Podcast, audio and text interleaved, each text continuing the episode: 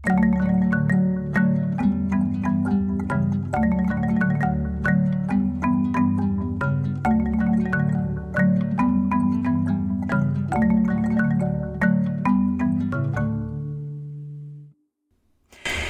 jälleen ja tervetuloa Laukkavalammas podcastin kolmannen jakson pariin.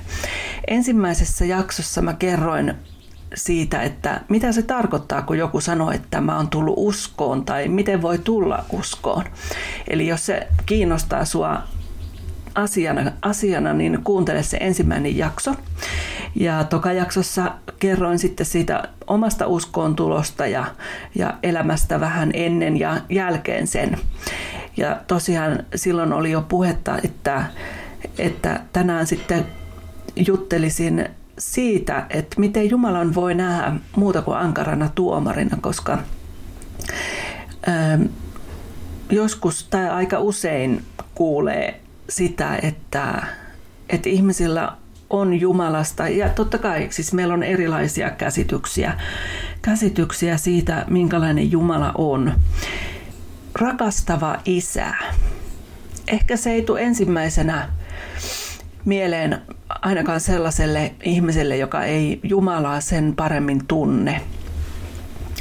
Mutta yksi valitettava seikka, mikä on ominaista tälle, tälle meidän sukupolvelle ja, ja vähän meitä, meitä vanhemmillekin sukupolville, niin on semmoinen isättömyyden aika. Ja siihen on varmasti, se on varmaan siis hyvin tämmöinen monitasoinen asia ja siihen on varmasti paljonkin syitä, mutta mä niin kuin mietin tässä sitä, että mitä, minkälaista isättömyyttä voi olla. Ja tietysti ensimmäisenä tulee loogisesti mieleen ajatus siitä, että jos sulla ei ole isää, niin se tarkoittaa, että isä on elämästä poissa. Ja, ja tietysti yksi yleinen syy on se, että, että isä on edes mennyt jo. Mutta sitten on muunkinlaista isättömyyttä. Esimerkiksi kun ajatellaan tätä meidän kansan lähihistoriaa, niin se on aika rankka.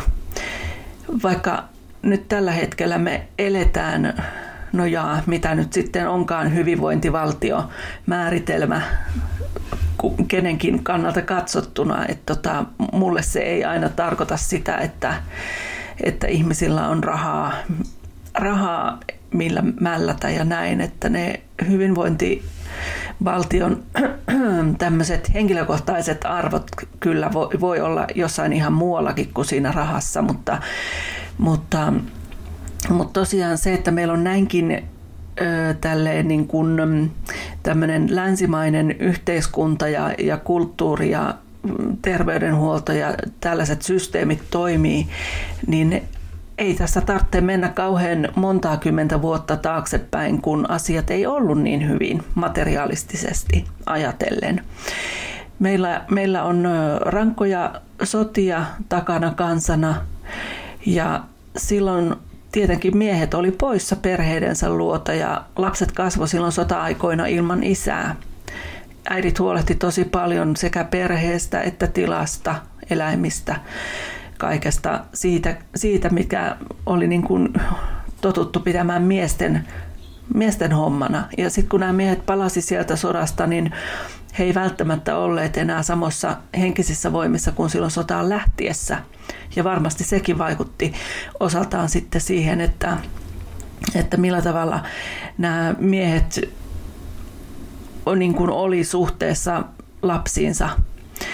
Ja sellainen fyysinen rakkauden osoittaminen ei ehkä ollut kovin luontevaa, luontevaa niin kuin suomalaisen miehen identiteetille toki koko ajan, kun mä tätä niin kuin mietin ja pohdiskelen tässä ääneen ja juttelen, niin siis pitää muistaa se, että eihän näitäkään asioita voi yleistää, mutta tota, koskemaan niin kuin ihan jokaista, jokaista ihmistä, että jokainen meistä on erilaisia, mutta kuitenkin, että joku, joku semmoinen pinnan alla oleva, oleva yhteinen nimittäjä jotenkin tuntuu, että on tarvetta sellainen löytää tähän aikaan ja tähän tämmöiseen niin kuin isän ikävään, mikä, mikä hyvin montaa ö, mun ystävääkin esimerkiksi vaivaa ja on vaivannut. Ja sitten toisaalta myöskin se, että onko niin kuin nykyaikana tämmöinen, niin kuin, mm, ajatellaan kristillistä perhekäsitystä, niin tämmöinen miehisyys ja perheen pään vastuu, niin onko ne vähän niin kuin hukassa? Ja jopa myös niin kuin kristityistä perheistä, uskovista perheistä. No, siinä on, on yksi aihe, mistä varmasti voisi vois tota, saada, saada niin kuin vähintään yhden, yhden jakson verran lisää. Mutta mutta se isättömyys tosiaan, niin ei se automaattisesti tarkoita sitä, että isä ei yksinkertaisesti ole, vaan, vaan se voi olla myös niin, että isä, isä on kyllä fyysisesti siinä läsnä, mutta sitten henkisesti ei. Ja on paljon perheitä, joissa, joissa lapset kärsii siitä, että isä on aina töissä. Ja, ja se, se aiheuttaa, aiheuttaa tietysti omia haasteitaan sekin. No miten se isättömyys voi vaikuttaa?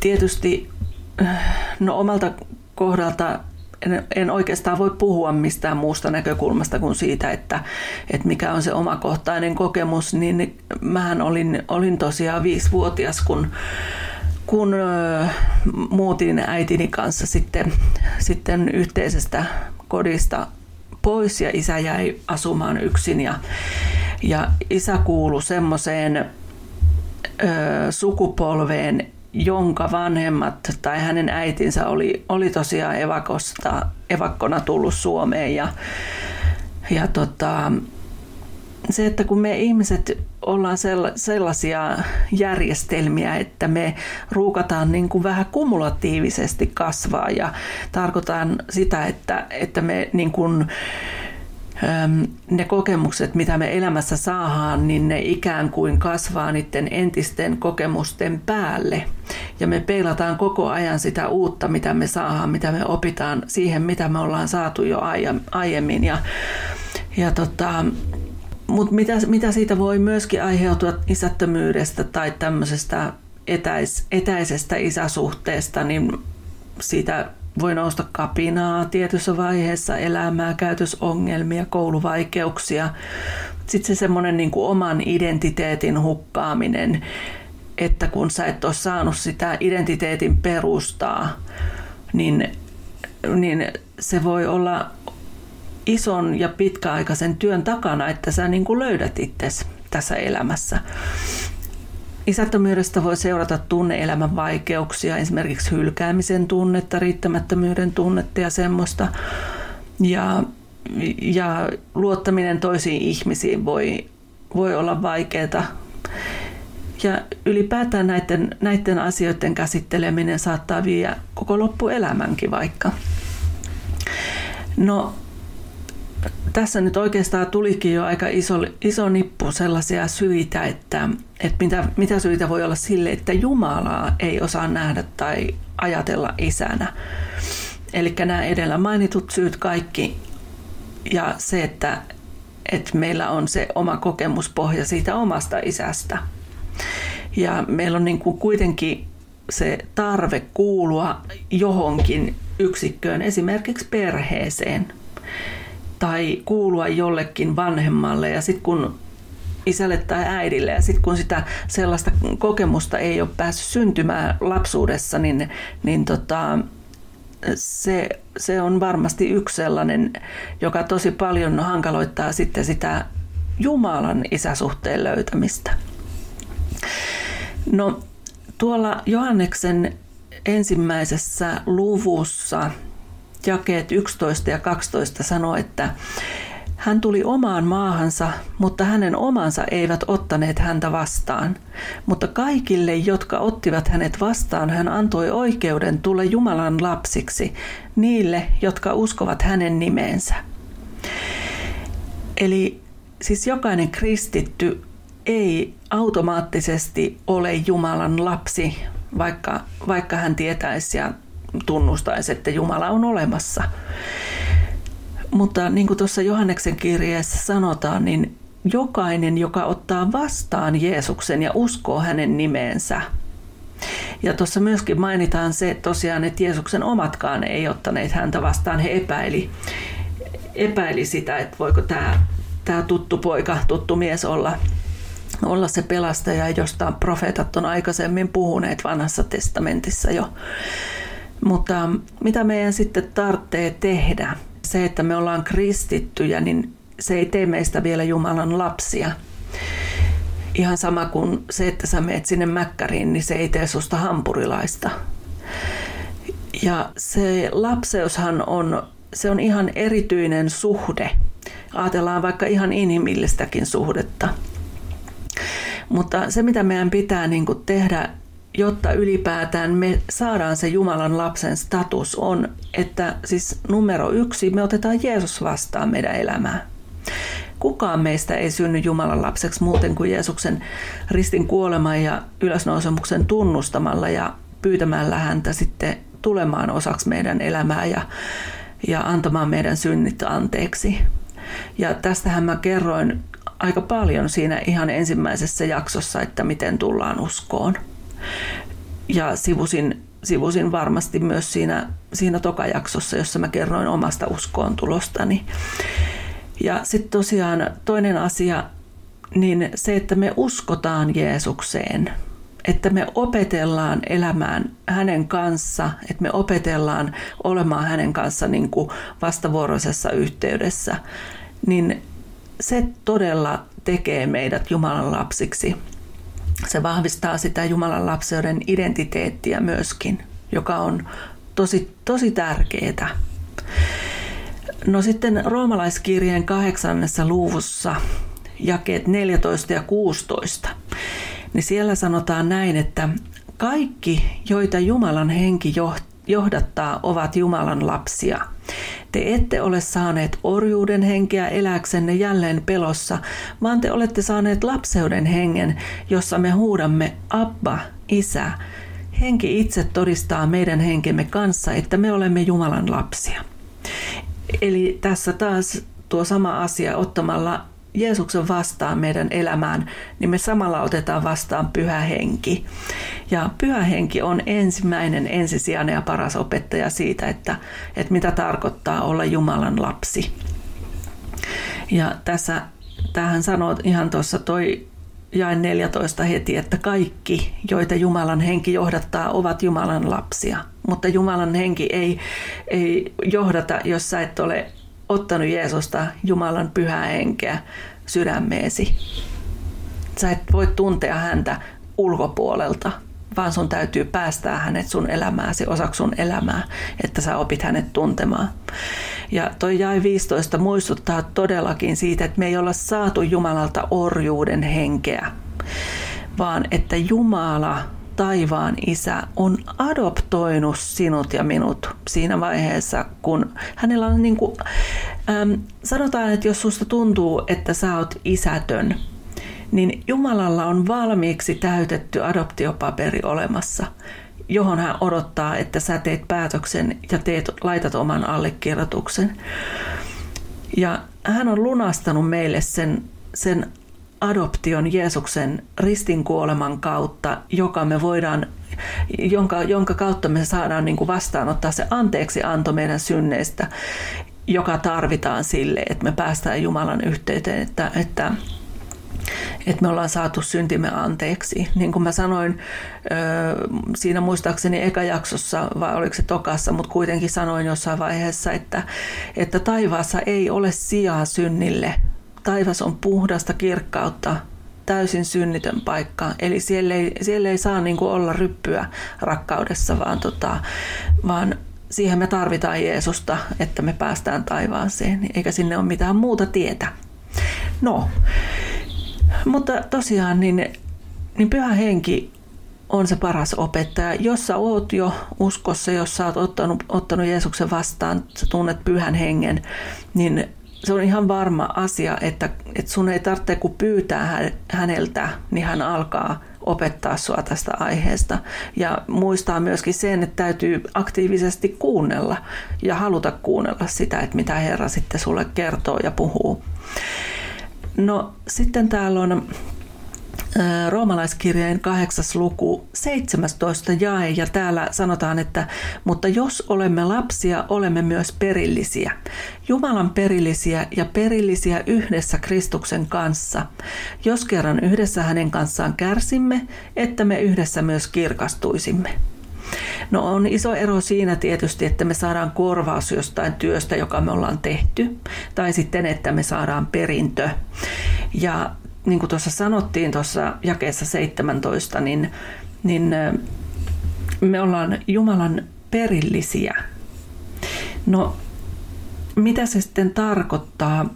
Se perintö ei siis tarkoita rahapalkkaa työstä, vaan se tarkoittaa sellaista ansaitsematonta oikeutta, joka me saadaan lapseuden myötä. Eli, eli kun Jumala on ottanut meidät lapsikseen adoption kautta. Meistä on tullut täysivaltaisia hänen perheensä jäseniä. Ja, ja tässä sanotaan tässä samassa luvussa myös, että,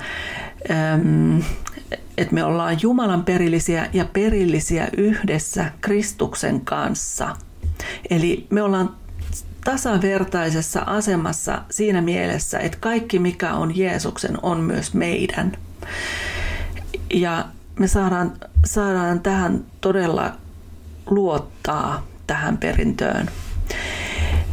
Ja siihen liittyen on myös Kalatalaiskirjeen neljäs luku, jakeet 6-7, jossa sanotaan, että ja koska tekin olette lapsia, Jumala on lähettänyt meidän kaikkien sydämiin poikansa hengen, joka huutaa Abba isä.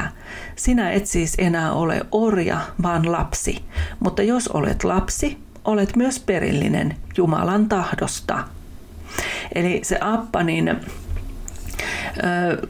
koska mä en ole mikään raamatun tutkija sen kummemmin enkä mikään selittäjä, niin tota, en, voi, en voi perustella enkä lyödä faktana pöytään alkukielen tekstistä, että tämä tarkoittaa tätä, mutta mä olen antanut itseni ymmärtää, että appa voidaan kääntää myös sanalla isi tai iskä sellainen niin kuin, ö, nimitys, mitä laps, laps usein käyttää isästä.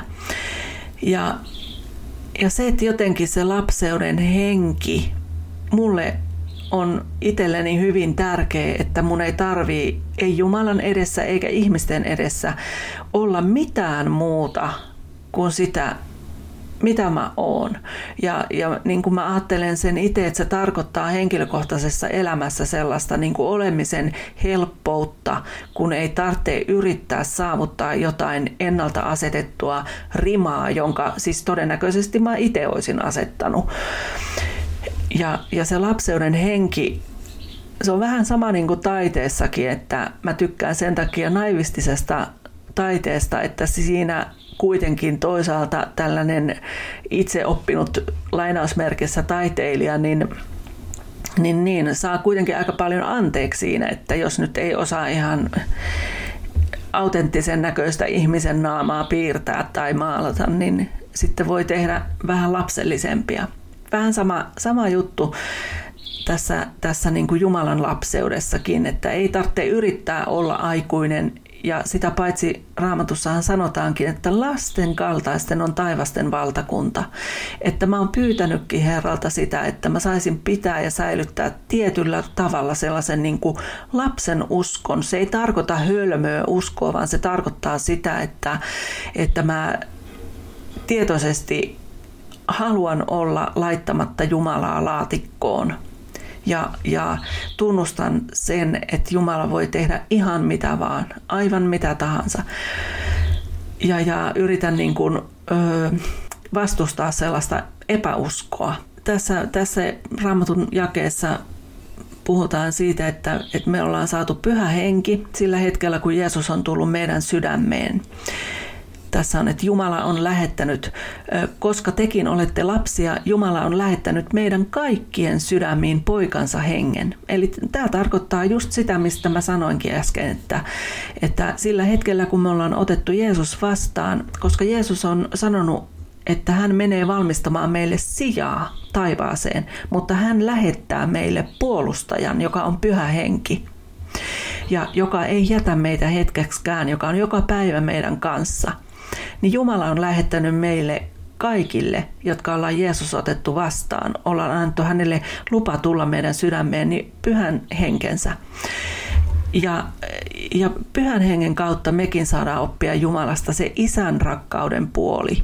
Ja voin vakuuttaa, että, että jos sä et ole päässyt vielä jostain syystä niin kuin alkuun siinä, niin se syvenee se ymmärrys siitä ja se tieto ja se, se, niin kuin, se on paljon enemmän kuin tieto tai ymmärrys. Se on tiedon, ymmärryksen, omakohtaisen kokemuksen, syvän sydämen rauhan yhteinen vaikutus. Se, että, että sä tiedät, että Jumala on sun isä. No sitten täällä on ö, ensimmäinen Pietarin kirje yksi, eli luku yksi, jakeet kolme ja neljä. Ja siellä sanotaan, että ylistetty olkoon meidän Herramme Jeesuksen Kristuksen Jumala ja Isä. Suuressa laupeudessaan hän on Jeesuksen Kristuksen kuolleista nousemisen kautta uudesti synnyttänyt meidät elävään toivoon, turmeltumattomaan, tahrattomaan ja katoamattomaan perintöön. Se on talletettuna taivaissa teitä varten. Eli tässä Pietarin kirjassa kerrotaan, että se perintö, joka me ollaan jo saatu, niin se on turmeltumaton, tahraton ja katoamaton. Ja me saadaan se täysin ilman omaa ansiota ihan vain siksi, että, että me ollaan Jumalan lapsia, jotka hän on itselleen adoptoinut Jeesuksen ristintyön kautta. Siinä ei ole niin kuin nokan koputtamista eikä, eikä tarvi arpoa, että missä asemassa mä oon onko mä nuorin vai onko vanhin, mitkä oikeudet mulla on. Mulla on täsmälleen samat oikeudet kuin jokaisella, joka on ottanut, ottanut Jeesuksen vastaan elämänsä. Mä oon perillinen. Mä oon Jumalan perillinen hänen lapsenaan. Mä oon Jeesuksen kanssa perillinen. Sitten vielä yksi raamatun paikka hebrealaiskirjeestä. Sieltä luku 12. Ja tässä on vähän useampi jae, jakeet 5-11, josta mä sitten nostan pari jaetta vielä erikseen esille. Mutta täällä sanotaan, että te olette unohtaneet kehotuksen, joka puhuu teille niin kuin lapsille – Poikani, älä halveksi Herran kuritusta, äläkä menetä toivoasi, kun hän nuhtelee sinua. Sillä jota Herra rakastaa, sitä hän kurittaa. Hän ruoskii jokaista lasta, jonka ottaa huomaansa. Kärsimys on teille kasvatusta, Jumala kohtelee teitä kuin lapsiaan. Mikä on se lapsi, jota isä ei kurita? Mutta jos te olette ilman kuritusta, josta kaikki ovat tulleet osallisiksi, niin te olette äpäriä, ettekä laillisia lapsia. Meillä oli kurittajina maalliset isämme ja me, heitä me kunnioitimme. Emmekö paljoa ennemmin olisi alamaisia henkien isälle, että eläisimme? Isät kurittivat meitä vain muutamia päiviä varten niin kuin he näkivät hyväksi, mutta Jumala kurittaa meitä tosi parhaaksemme, että pääsisimme osallisiksi hänen pyhyydestään. Mikään kuritus ei tosin sillä kertaa näytä olevan iloksi vaan murheeksi, mutta jälkeenpäin se antaa hedelmänään vanhuskauden ja rauhan niille, joita on sen avulla harjoitettu. Eikö tämä kerro aivan tavallisesta perhearjesta? Tämä on jotenkin niin ihana, tämä, että, että jotain Herra rakastaa, niin sitä hän kurittaa. Ja, ja se ei tarkoita sitä todellakaan, että kaikki vastoinkäymiset, mitä maailmassa on, kaikki sodat, hävitykset, tuskat, ahdistukset, sairaudet, että ne olisi Jumalasta. Ei Jumala meitä niillä, niillä niin kuin ruoski hän sallii joitakin asioita tietysti tapahtuvaksi, mutta täytyy muistaa myös se, että maailmassa vaikuttaa erittäin paljon myös pahan voima. Ja se, että on, on miljoonia ja taas miljoonia ihmisiä, jotka eivät ole tehneet sitä tietoista ratkaisua niin kuin vaihtaa leiriä konkreettisesti hypätä sieltä harmaalta alueelta tai peräti sieltä pimeydestä Jumalan kirkkauden alueelle Jumalan leiriin.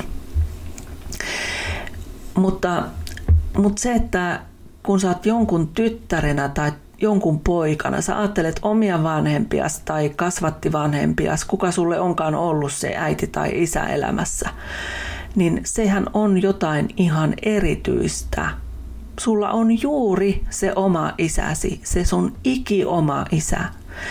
Tai sulla on juuri se sun oma äitisi, joka on se sun iki oma äiti. Ja meillä on taipumus rakastaa meidän vanhempia, antaa heille hyvin paljon anteeksi ja, ja olihan sitten minkälaisia hyvänsä. Jumalan tyttärenä tai Jumalan poikana olemiseen, siihen kuuluu monia etuoikeuksia, mutta siihen kuuluu myös se, että meitä kuritetaan. Ja se on vain osa sitä lapsen ja vanhemman välistä suhdetta, joka meillä Jumalan kanssakin parhaimmillaan on. Siellä sanotaan tämä, että sillä jota Herra rakastaa, sitä hän kurittaa. Hän ruoskii jokaista lasta, jonka ottaa huomaansa. Kärsimys on teille kasvatusta, Jumala kohtelee teitä kuin lapsiaan. Mikä on se lapsi, jota isä ei kurita? Ja sitten se, mikä on jotenkin niin ihana ja peräti hauska täällä oli tämä ja 11, että mikään kuritus ei tosin sillä kertaa näytä olevan iloksi, vaan murheeksi mutta jälkeenpäin se antaa hedelmänään vanhurskauden ja rauhan niille, joita on sen avulla harjoitettu. Kyllä mä muistan 70-luvulla, kun vielä sai sai ruumiillisestikin lapsia kurittaa, niin ei se, se ei ollut yksi eikä kaksi kertaa, kun tuli sitten tota Koivoniemen herrasta kintuille. Ja yleensä se oli mummo, josta häntä kiitän, että, että, tota, että hän, hän piti mulle semmoista kuria ja nuhdetta yllä, että en mä nyt niistä hirveästi mielestäni henkisestikään vaurioitunut, mutta ähm, kun meillä on kerran isä tai kun meillä on äiti, vanhempi, niin perhe, perheen, niin kun, jos ajatellaan tietoteknisesti datanomi astuu nyt tähän puhumaan, niin ajatellaan vaikka kansiorakennetta, tiedostokansioita, niin siellä on rakenne. Niin samalla tavalla perheessäkin on ihan luonnollista elää sitten niin kuin vanhempien auktoriteetin alla, jos, jos vanhemmat on ottaneet itselleen sen aseman, mikä heillä tulisi olla perheessä. Niin samalla tavalla myöskin on luonnollista, että kun me ollaan Jumalan lapsina, niin me eletään hänen auktoriteettinsa alla, hänen sääntöjensä alla. Ja Jumalan suvereniteetti on absoluuttinen, mutta samoin on myös Jumalan armo ja hänen rakkautensa.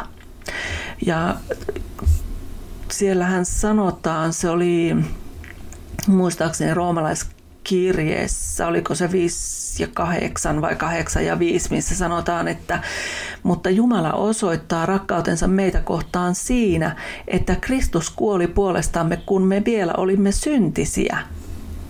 Ajattele, miten suuri rakkaus jo ennen kuin me ollaan otettu Herra vastaan, Jeesus meidän pelastajana, kun me ollaan vielä oltu syntisiä, kun me ollaan syljetty häntä, kun me ollaan poljettu evankeliumia, kun me ollaan naurettu evankeliumille, kun me ollaan pilkattu ihmisiä, jotka, jotka uskaltaa julkisesti tunnustaa Jeesuksen Herrakseen, niin silloin jo Jumala on rakastanut meitä niin paljon, että hän antoi jo sinuakin ajatellen Jeesuksen kuolemaan meidän syntien puolesta.